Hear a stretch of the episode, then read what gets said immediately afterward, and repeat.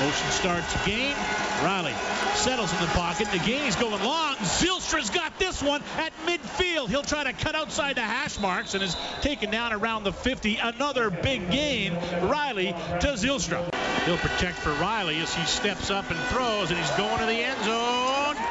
Touchdown, Eskimos! Brandon Zylstra with the reception, and the Eskimos have come all the way back to take the lead.